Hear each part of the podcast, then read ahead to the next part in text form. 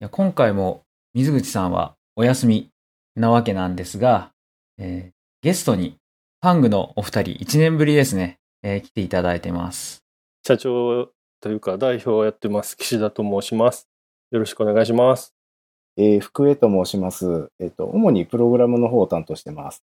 ちょうど1年ぐらい前に、ファングさんのところにお邪魔をして、で収録させてもらって、その時は iPhone 11と11 Pro の話をしたんですよね。あうん。そうです。はい。で、まあ、それがですね、えー、エアサップの中では、えー結構聞かれてるエピソードに、マジですか？えー なってまして。あの、犬が出てたからじゃないですか？いや、まあ、それはね、多分にありますけど、犬出てる回ないですからね、他にね。まあ今回はオンラインで収録して、えー iPhone 12の話をね、ぜひ聞いていきたいなという感じですね。はい。まあ当然、あれですもんね、あの、全機種揃えてらっしゃる。当然。はい。当然。二人いるから手分けして買いましたねそうで。すね。今回は2台ずつ買いました。うん。僕の福江の方が、えっ、と、iPhone 12 Pro と12を先に、あの、先に発売された方です。同じサイズってことですよね。そうです。今回は同じ。そうですね。まあ、どっちみちデバッグ用と考えてたんで、4台全部会社としては購入するつもりではあったんですけども、まあ、あの、岸田の方が先にもうミニとマックスが欲しいというお話をしていたので、そうそうそうそう。うん。選択肢が、まあ、僕ももともと12プロが欲しかったので、前が11プロも10あの同じサイズだったので、はい。で、まあ、今回はちょっと2台買ってみました。買ってみましたっていうのがすごい、はい。で、岸田さんがミニとマックスと。ミニとマックス。ミニ、ミニをね、欲しかったんですよ。で、マックスもちょっと今回外せないじゃないですか。なので、いやー、外せないですよね、今回のマックスは。外せない。で、まあ、両方買うしかないなと思って。で、ちなみに僕はミニということですね。あ、ミニじゃなかった、マックス。マックス。マックスの方ですね。逆ですよ。全然逆、もう何も、今日ね、あの、もうダメですね。疲疲れてるんですよ。で なんか飲んでからやった方がいいんじゃないですか。そう、そうなんですよね。ビールかなんか飲んでからやった方がいいかもしれないですね。ちょっとね、今日はね、ちょっと疲れてて、あの、マックスの方を、マックスのゴールドをね、あ、ゴールドにしたんですか？うん。あ、いいっすね。ねあの、光り方、やっぱり、貴金属系ですか？まあ、全部貴金属系なんじゃないかという気がするんですけど。確かに。いや、あのね、なんだろう、シルバーに見えたり、金に見えたり、ああ、そういうう、ん、表情が結構変わって、すごくいいですね。おー実はまだ実機ゴールド見てないんじゃないかな。見てないよ。あの、うん、店頭に今あの、プロの方はゴールドと、えっ、と、なんだっけな。あ、ブルーが置いてある。なんかどこ行ってもその2色なので、一応ゴールド見てきたんですけど、綺麗ですよね、すごい。え、店頭置いてあるのってゴールドとはい。グラファイトじゃないですあ、かグラファイトでしたっけ、えうんグラファイト。あれ？ブルー？グレーだね。あ、グレーの方か。うんがプロで、で、12とミニは赤と青しかないんですよね。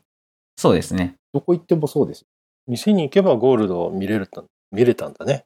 もう店行かないから。今ね、なかなか行けない状況ですけど。うんうんいや、僕わざわざね、行ったんですよ。おうお、うん。で、あの、ゴールドは全く眼中になかったんですけど、実機を見て、あ、ゴールドだなと思って。一目惚れってやつですか？いや、だいぶ見ました。なるほど。ええじっくり。じっくり何度も見て。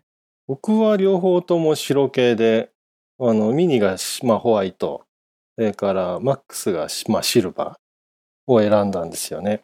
なんかこう一番小さいのと一番大きいのをこう同じ色で並べて、どやっていう感じでしたかったんで。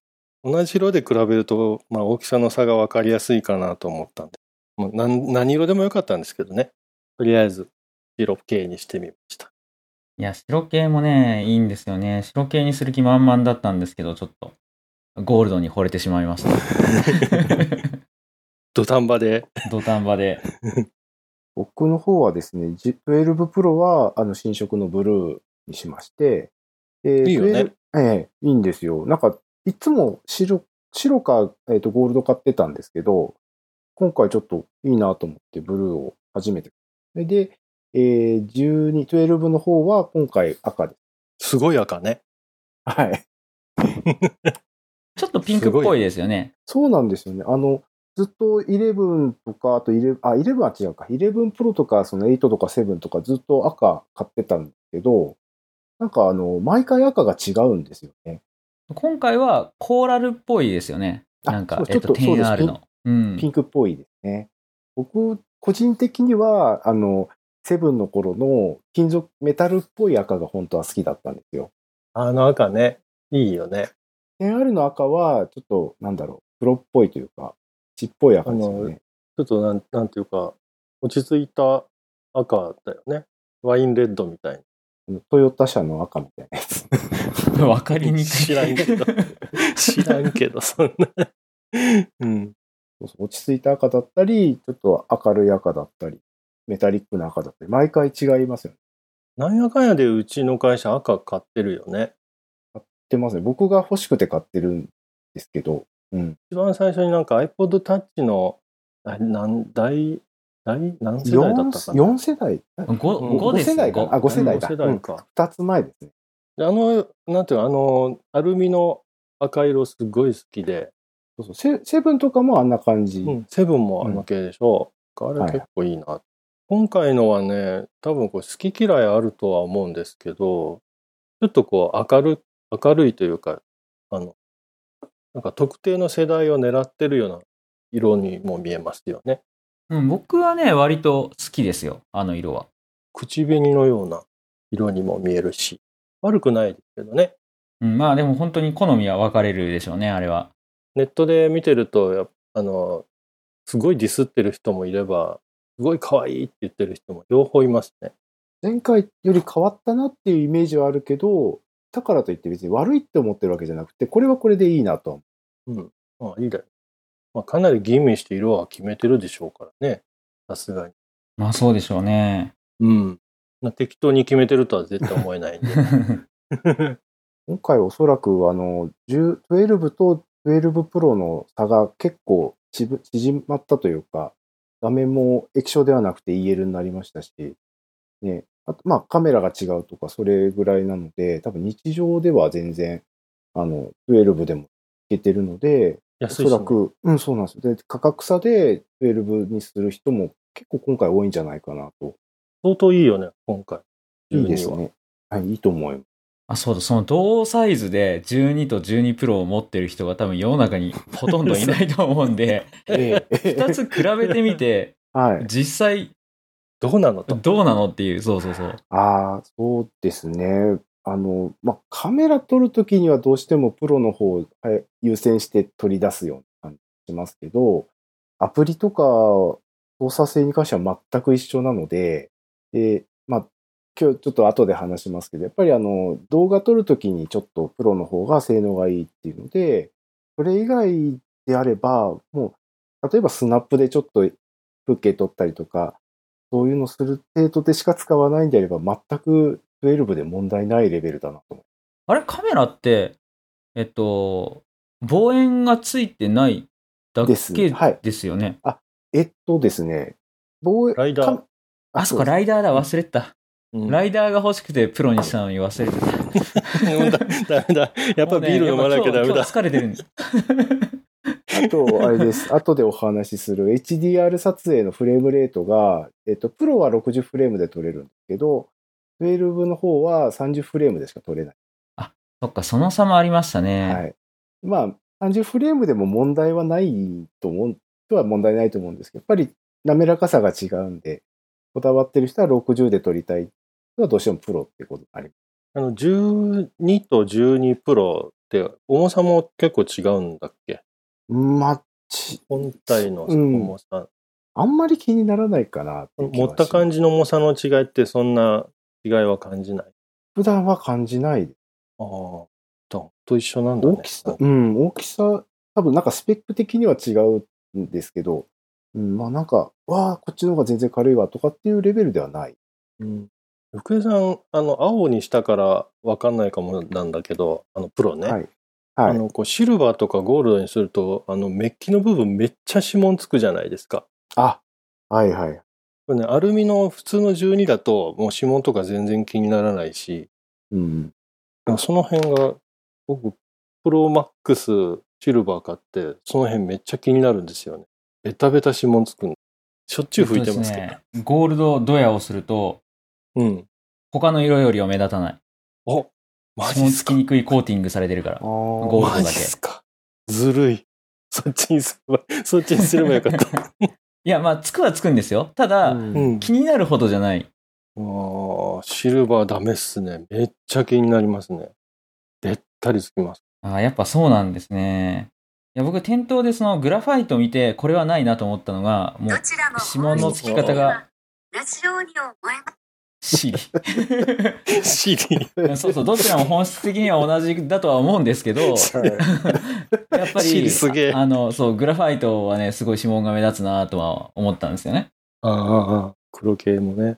そうそう、さっきあの、4K の 60fps の話出てたんですけど、出ましたね。僕11使ってた時は、あえて30にしてたんですよね。なんでまた？なんでまたというのは、えっと、低照度の時に FPS 自動調整があるんですよ。うおーん30で撮ってると、低照度の時は24にしてくれて、画質を上げてコマ数を落とすっていうのをやってくれてたんですよね。うんで、今回、プロマックスだと、そのビデオ撮影の設定に FPS 自動調整が60でもできるようになったんで、60にしたんですよ。なるほど。ありましたね。ビデオ撮影っていう中に入ってるやつですよね、確か。そうですね、カメラ、FPS 自動調整ってやつだ。そうそうそうそう。設定アプリのカメラのビデオ撮影の中にある FPS 自動調整。これ撮ってる途中であのフレームレートが変わって、ちょっとカクカクっとなってるように撮れるってことですかね。よくわかんないです。よくわかんないです。60、30fps で撮ってて、えー暗いところになると 24fps に落として撮ってくれるっていうことですね。だからそういうことですね。そういうことなんですけど、どうなんでしょうね。最初からなるのか、途中で切り替わるのかはちょっとよくわかんないですね。多分明るいところを撮ってて急に暗いシーンにあのカメラを振って持っていったらフレームレートがガクッと変わるっていうことなんでしょうね。まあ、あり、ある話ですよね。うん。可変レートで撮ってるんだと可変レート。うん。で、それが今回60もできたということは結構こう見た感じカクカクっとこうカクカクになるのがよくわかるかもしれないですね。ああ、そうですね。ちょっと実験してみたら面白いかもしれないですね。ですね。暗いところが結構綺麗に撮れるっていうことなんですよね。そうそうそうそう。一コマ一コマ撮るときのシャッター速度を長く撮れるからっていうことですね、こそういうことです。れ。なるほど。良いですね。良い機能です。いうね、あの、きめ細かい設定はとてもいいですね。これ普通のミニと12と12ミニもついてるんでしたっけ？その機能は。見てみようっと。ああ、ついてますね。同じですね。HDR じゃないとき。そう、HDR じゃない。基本的にあの HDR で60撮れないんですけど、普通にノーマルで撮ってても3 60で撮ってて、24に落として綺麗に撮ってくれるっていうことですね、これ。あ、じゃあ、それはもう12世代の、にでなってできるようになったんですね、60でも。ということですね。ここれ全然いじってなかったから、ちょっといじって、あと、後で遊んでみます。あまり暗いとこで撮る機会がなかったんで、気づかなかったですね。そうだね。暗いところで撮る機会はあったけど、この機能知らなかったね。気づいてなかったね。うん、結構屋外で夜撮ったりするんで、ちょっと活躍しそうです。なんかあの、ドッグランのこう夜間照明のとこで撮ったときに、結構それ、普通のままでも綺麗に、まあ、HDR の効果もあるのか綺麗に撮れるので、あんまり気にしてなかったんですよね。結構綺麗に撮れるよね、夜も。撮れます。うん。で、今、雪が降ってから結構キラキラ感が増してめちゃくちゃ綺麗に撮れます。HDR だし。あの、ナイター照明ってすごいギラギラ明るいわけですよ。それで、ちょっと遠くになると暗い景色が映って、その明暗の差が非常に激しいシーンなんですね。ドッグラン、犬走らして遊ばしてるところって。なので、HDR が結構生きてくるシーンかもしれないですね。結構周り暗いですもんね。周りが暗くて、犬があの暗いところにバーって走っていっちゃった時に結構暗くなって見えなくなるので、で今度はあの明るいところ、ナイター照明のすぐ近くに来たら、まあすごい明るく映るわけですよ。この明暗の差が結構あるもんですから、HDR いいかな。あの、毛が黒い子とかは闇に埋もれてしまいがちなので、そううん 黒いね、黒いラブラドールとか消えちゃうよね。うんそうなんですよ。飼い主さんはこういう機能があれば便利だと思いますね。思います。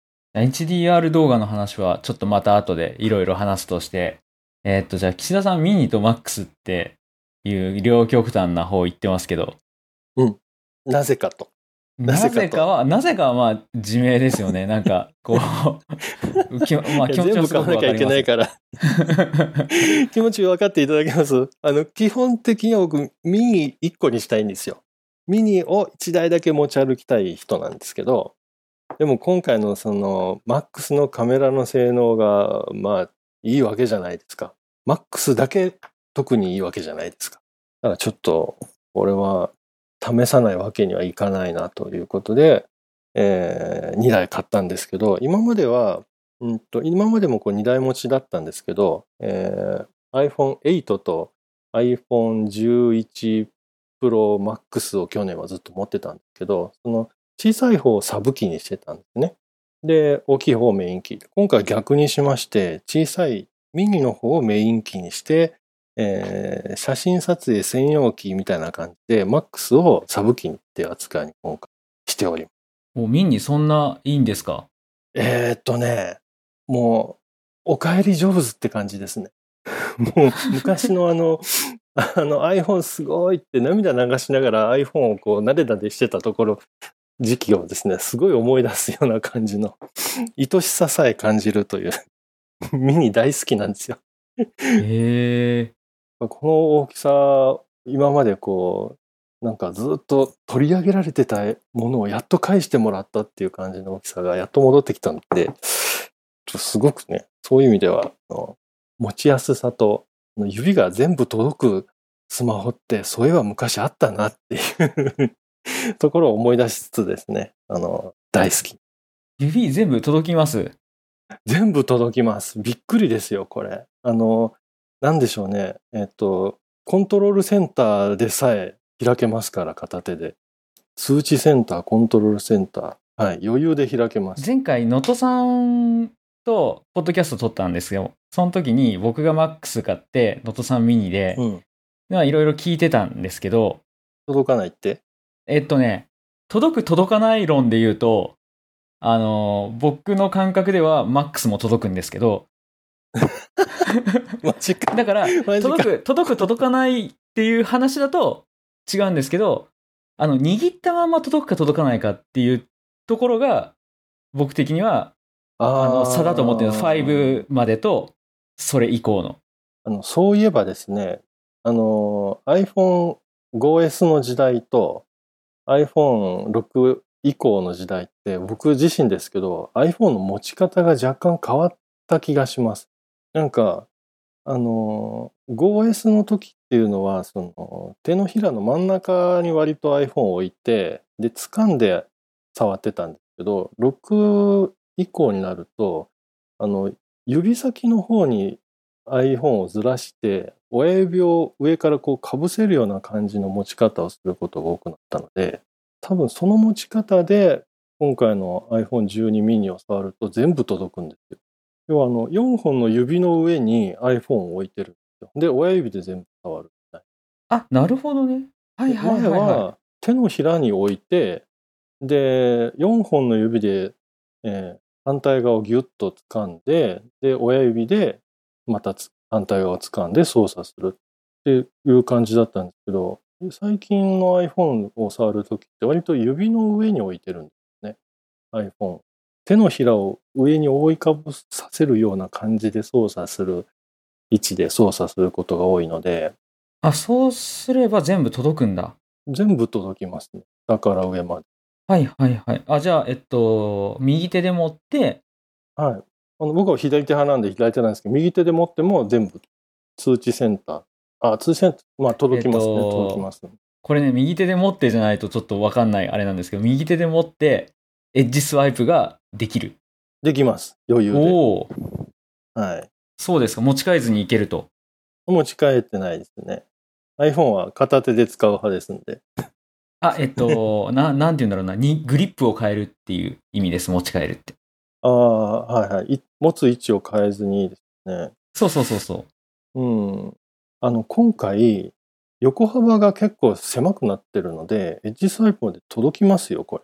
おお、うんそうなんですね。能登さん届かないって言ってたから、多分、持ち方とか手の大きさとかで結構変わるんですね、きっと。という、なんかこのギリギリの境界かもしれないですね。まあ、苦労もなえー、ちょっと、やっぱり自分で触ってみないとわかんないですね。いや、なんかその、能登さんの話を聞いて、あ、結局ギリギリでかい iPhone だなと思って、ミニも。ああ。じ自分の中では、もう、マックスでも片手で、こう、どこでも届くから持ち替えながら。でもこれやってるとね、ちょっとうん。手首痛くなるんですよね。なる。腱鞘炎になります。そう、なんかね、あの、今回の、今回のというか、マックスは 200g 超えてくるんで、結構ね、それをできるからといってやってると、手によろしくない手首にね。結構無駄、ちょっと無理のある指使いになってしまうから、なおさら、ちょっときますよね。そうなんですよ。特にあの、左下の右手で持ってるんですけど、うん。キーボードの地球儀。ああ、あ、うん、届か、届きにくい。これは。これ、これをね、やると、すごい、こう、うん手首にダメージくるんですよね。ほら、あの、ケースつけない、ストラップつけない派の人じゃないですか。はい。だからですね、これストラップつけると割と楽勝でいけるっていう話。あ、そうなんですね。うん。あの、iPhone をこう、割と支えることに力を入れなくてもいいので、持つことに力を、あ、そう。落とすと危険性がないという安心感ですよね。があるんです。なんか割と、ちょっとギリギリの持ち方を割と安心して持ち帰られるんで、うん、あ押せる押せる、余裕で押せる。うん。かといって、ストラップつけない派の人につけろとは言いませんけど、え、つけないですね。ガラケーの時はね、つけてたんですけどね。まあ、いらないっちゃいらないですよね。僕も、あの、ミニ、実はミニストラップつけてないんですよ。もうなくて、もうなくて全然 OK なんけど、マックスはあの、写真撮るときに、ストラップつけてると安定するんでっていう意味でもつけてるんですよね。あ手震えちゃうんですよ。よ。ありそうです重いね。重いからね。うんで、あの、あまあ、マックスの写真撮るときなんかも結構画面広いところに指をタッチする場所がまあ広くなるわけじゃないですか。それでやっぱり両手で撮らないといけなくなっちゃうんですけど、それを無理で、無理に片手で撮ろうとすると、まあ無理、まあ実際無理ですよね、こう。み、うん。反対側にこう、タッチフォーカスをするっていうのは実際無理なんで、それをストラップつけると、ある程度のところまでは指届くんです。みたいな。なるほど。はい。僕タッチフォーカスしないですもん。しない まあ確かに、最近の iPhone しなくてもいいシーンが増えましたね。なんか去年かあたりぐらいから急に、なんでだ、なんでだろう。犬取るじゃないですか。で、犬認識が入ったのっていつでしたっけ？去年じゃないですか？あそれからですね、犬認識入ったから犬にタッチフォーカスしなくても済むようになったんですよ。常に犬にフォーカス合ってくれてるから。うんうんうんうん。うん。あ、それでか。まあ、うんじゃあ、タッチフォーカスいしなくていいです。いいです。えーまあでもタッチフォーカスはさておき、まあなんか触ったりするから、実際問題は片手はきついのは確かなんですよね。マックスはね。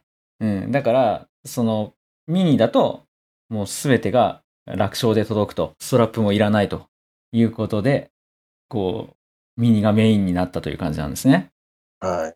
二台持ち、今回の二台持ちはかなりいいバランスだと僕は思っていまして、大きい画面で写真をしっかり撮りたいとき、やっぱり Max じゃないといけないでするんですよ。逆にミニだと本当画面小さいから、その、こ、なんですかね、画角を決めたり、いろんな、その、ズームをやったりするときに、ちょっと雰囲気がやりづらいというかですね、あの、取りにくい使いにくいなと思うことがあるんですが、MAX だとまあすごく写真は撮りやすい。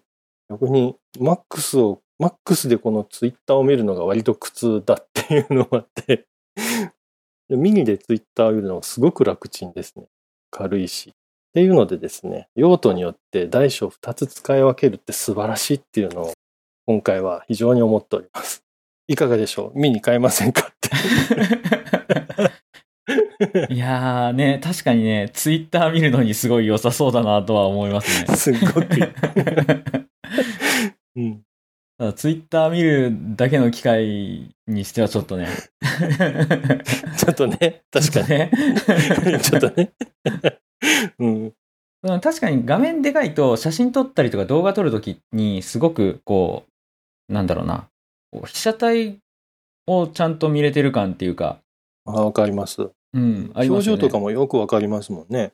え子供、犬の表情、一番いい時にシャッターを押したいとか、大きい画面の方がとわかりやすい。ーそうなんですよ。なので、まあ、マックス、マックスはね、あのー特に、最初はね、ちょっとでかいんじゃないかなって思ったんですけど、今までで一番でかいじゃないですか。ほんとでかい。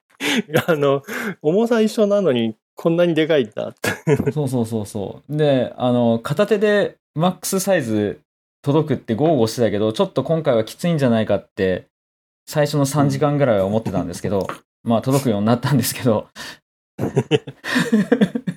とはいえ、まあでかいなと思ったんですけど、なんかもう、発売されてどんぐらい経ちましたっけ？も1ヶ月、あう経たないぐらい。20日ぐらいか。もうね、これだけ経つと、最近はでかいとも思わなくなってきて、慣れって。慣れってすごいですね。人間の慣れって人間の慣れって。うん。なんかこれが iPhone のサイズぐらいに最近は思ってますね。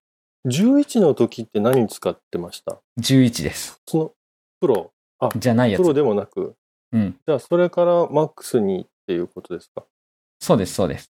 僕ね、あの、去年は、まあ、さっきも言いましたけど、11 Pro Max 使ってたんですよ。もう、ほぼほぼ、ほぼほぼメイン機で、そればっかり使ってたんですけど、で、今回、12 Pro Max 重さ全く同じじゃないですか。ですよね。同じなんですよ。全く同じなんですよ。それで、大きさが、上下がちょっと大きくなったぐらいで、横幅ほとんど変わってないんですね、スペック上は。ちょっとだけ大きくなっただけで。ただ、この持った感じの大きさの差が、まあ、すごくあるんですよ。11 MAX と12の MAX。なんでこんな大きくてごついんだろうっていうぐらい大きく感じてしまったんです。もちろん裸でですよ。あの、ケースつけずに持った時に。ですごい不思議なんですけどね。大きさは同じなんだけど、なんでこんなでかく横が平らだからですよね、きっと。あのエッジ部分の丸みそうそう、丸みがないか。ら、そうなんですよ。エッジの丸みがないから、うん、角を感じるというか。持ちやすさは、僕は持ちやすくなったような気がするんですけど、その、そっちの6.1インチのプロの方ね。そう、10 12プロ、あの、前の11プロと比べても、多分ね、そのサイズだから持ちやすくなってんだと思うんだよね。あの、ラウンドのエッジよりも角張ったエッジの方が、あの指、手で持ってた時にこう、ホールド性は増すんだよね。引っかかるから、うんそうあ角っちょでそうです。。そうですうん、そのうん通り。だから、このぐらいだと持ちやすいんだけど、マックスぐらいまで大きくなると、こう、指をこう、返せないぐらい大きくなっちゃってるから。そうすると、今度、ごつさの方が目立っちゃうのかもしれないな。逆にマックスのサイズは、その11プロマックスのラウンドの方が、まあ断然持ちやすかったなと、使いやすかったなっていうのは、ちょっと思ってしまう。まあだからといって12がダメってわけじゃないんですよ。いや、でもね、まあ12の方がね、あの、画面でかいんで、いいですよ。その分。6.7インチですから。角丸じゃなくてパスって切ってるから。パスって切ってるから。6.7ううんん。確かにそうですね。いや、さすが、本当でかいですよ。画面でかい、でかいなって思いましたもん。おお、おおって思いました。一回り大きくなった、大きくなった感じ。絵も綺麗だし。iPad mini の画面とちょっと比較してみたらね、半分よりちょっとでかいぐらいあるんですよ。だんだん迫ってきましたね。iPad に迫ってきた。そうそうそう。iPhone でかいの使うと iPad の使用頻度下がりません？うん、うん、確かに。あのーほとんど iPad 使わなくなってますね。僕、MAX になってからは。買ってはいるんですよ。ずっとなんやかんやで使ってはいるんですけど、起動、起動頻度っていうのは下がりましたね。下がりますよね。りますね。マックスで十分じゃん。私もなんかちょっと作業するときに思わず12インチの MacBook を開いちゃうので、でね10あのプロもあるんですけど、ま、あの iPad の。10, 10. 点何インチの方だっけ？そうです。うん。iPad ね。iPad Pro。うん打ち合わせとかの時にこう、ペンでメモ書いたりするのはすごい便利だったりするんですけど、あとは、なんだろう、動画見たりするかな。ぐらいしょ。それが MAX があると動画も MAX で済んじゃうからね。うーん。こんだけ大きいと十分浮力もあるし。まだうちは12と12 Pro だから、iPad の方で見ようっていう気にはなる。この映画を見るときの話なんですけど、映画を見るときにダブルタップすると、その角丸の領域も含めてガッて一画面になるじゃないですか。広がるじゃないですか。映画。そうするときにその角っちょ切れるのがすごい気になるんですよね。この角丸で。で、それで何が言いたいかっていうと、あの iPhone12 シリーズってその角丸で削れるエリアすごい増えましたよね。丸っこいですよね、ちょっとね。うん。11の時よりも、まあ半径が大きくなってるという感じがします。要するに、こう、なだらかにすごい削られてる感じがします。これ、セーフエリア変わってないんですよね。変わってんですかね？変わってないと思いますね。だから、セーフエリアまで削れちゃってるんでしょうね、これ。と。いや、調べてないからわかんない。適当なこと言ってる、今。うんセーフエリアの中のが狭くなった感じ。うん。セーフエリアがセーフじゃなくなってるような気がする。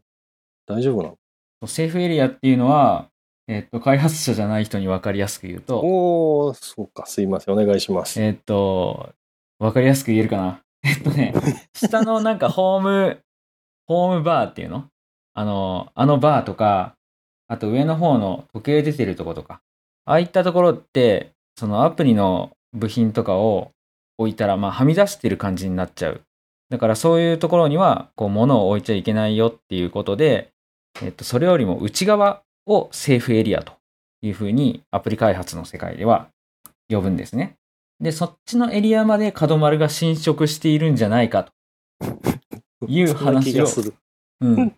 侵食はしてないような気はするんですギリ、けど、ギリしてないような気がしますよ。ギリ OK なんだな。セーフエリア、なん、なんていうんですか、その、セーフエリア外をギリギリまで角丸にしてるんじゃないかなと思いますけど、これは検証し、検証したいところですね。えー検証したいところですね。そこは、まあ、なんか、画面がそもそもないですけど、こちらとしても触るところでもないので、なんかこう、あまり気にしてないかったりはするんですね。もともと書けるものだから、書けていいようなデザインになってるものが多いし。あのーなんて言うんでしょう。うちは壁紙のアプリを、壁紙が作れるアプリを作っているんですね。そうすると、その、この角丸の部分なんかもやっぱり意識してデザインをしているんですよ。壁紙なので。だから今回12になって、その半径というか、このカーブが変わったっていうことで全部作り直しに なってしまいまして。今、あの、鋭意制作中なんですが、そそれでこう、あ、今回はすごい変わったなっていうのに、割と早い時期に気づいてしまって、っていう話でございます。あの、すごいですね。この今回あの、Face ID のハウジングの部分って、あの、ミニとマックス全く同じなんですね、幅が。っていうことで、結局何が起こってるかっていうと、時計とかの電波表示される領域、そのハウジングっていうかあの、Face ID のへこんでるとこですね。それの左右が、あノッチってす。ノッチ、いわゆるノッチって、ノッチの左右の時計出てるエリアがめっちゃ狭いんですよ、ミニって。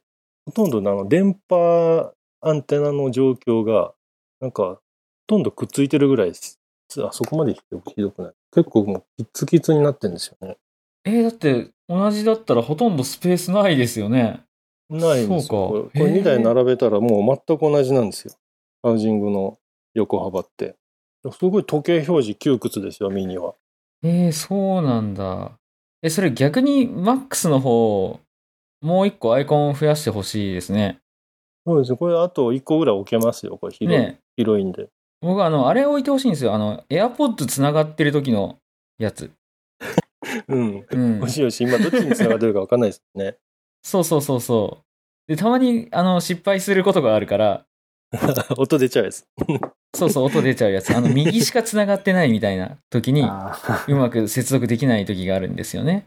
そう、結局なんかあの、つコントロールセンター呼び出して、チェックしたりとかしてるので、ねあれ、めんどくさいですよね。えー詰めれるんだったら、マックスの時だけ出してほしいですね。うん。僕はパーセント出してほしい。バッテリーの。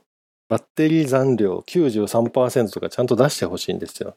毎回ね、充電終わったかなどっちでもいいかな。いや、ど、ど、ど、どどうでもよくなくないじゃないですか。あの、朝充電してますよね。朝 iPhone 充電して、100%になったかなっていうのを調べるときに、いちいちこの下げないとわからない。それが、それが嫌。それが嫌です。90%とかだと微妙に隙間があるぐらい。でもまあ、あの、時計、大きい時計表示のすぐ下に出てるのは出てるんですよ。一瞬だけね。最初の一瞬だけ出るんですけど、それが見逃しちゃった時には、コントロールセンターを下げなきゃいけない。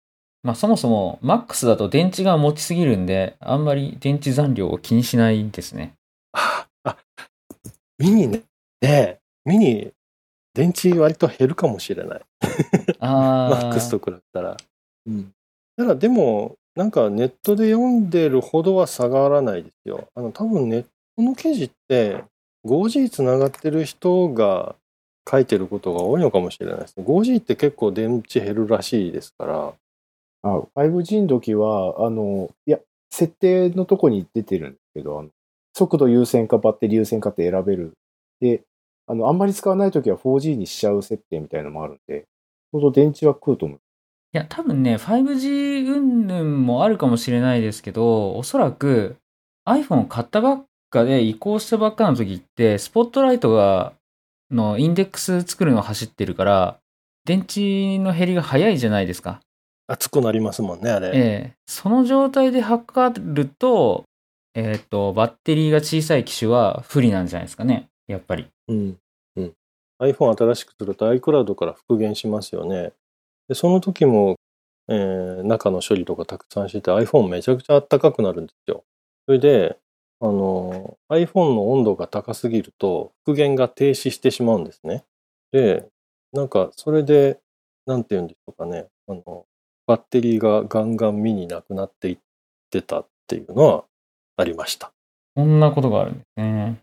あれ、あのーアイスノンとかで iPhone 冷やしながらやると割と復元早く終わるっていうことも発見しました。ちょっと怖いけど、なんかね、あのタオルに、あのーなんていうんですかね、氷枕のアイスノン的なやつわかんない。なんて言うんだろう。そういうのをこう包んで、その上に iPhone をこう優しく乗せてあげて復元すると、えー早いです。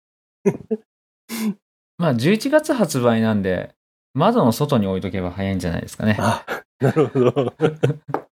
なるほど。冷蔵庫とか。そうそうそうそう。気づいたらなくなってるとか。ちょっと、あの、時間も長くなってきたので、HDR 動画の話全然できてなかったんですけど、まあ、それでは。また次回ということで、前後編にね、分かれる感じで、予想外の。予想外の まさかのね、という感じでいこうかなと思います。では、えっ、と、今回もお聞きいただきありがとうございました。ありがとうございます。ありがとうございました。